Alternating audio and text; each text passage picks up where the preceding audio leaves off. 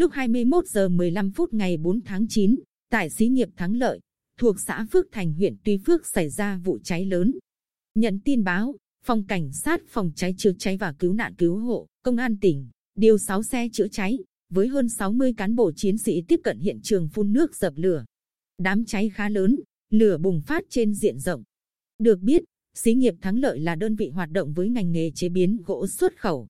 Trao đổi với phóng viên báo Bình Định lúc 23 giờ 40 phút, Đại tá Nguyễn Văn Long, trường phòng cảnh sát phòng cháy chữa cháy và cứu nạn cứu hộ cho biết, đến thời điểm hiện tại, đơn vị đã huy động 11 xe chữa cháy với hơn 100 cán bộ chiến sĩ triển khai công tác phun nước dập lửa.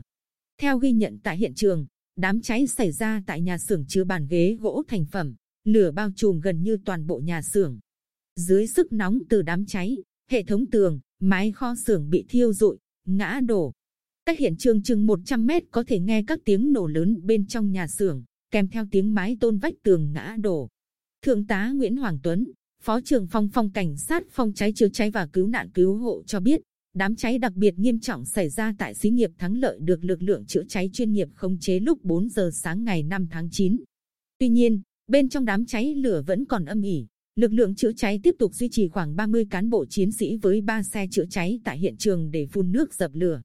Theo Thượng tá Tuấn, khó khăn nhất trong công tác chữa cháy lúc này là hạ tầng kho xưởng đã sập đổ hoàn toàn.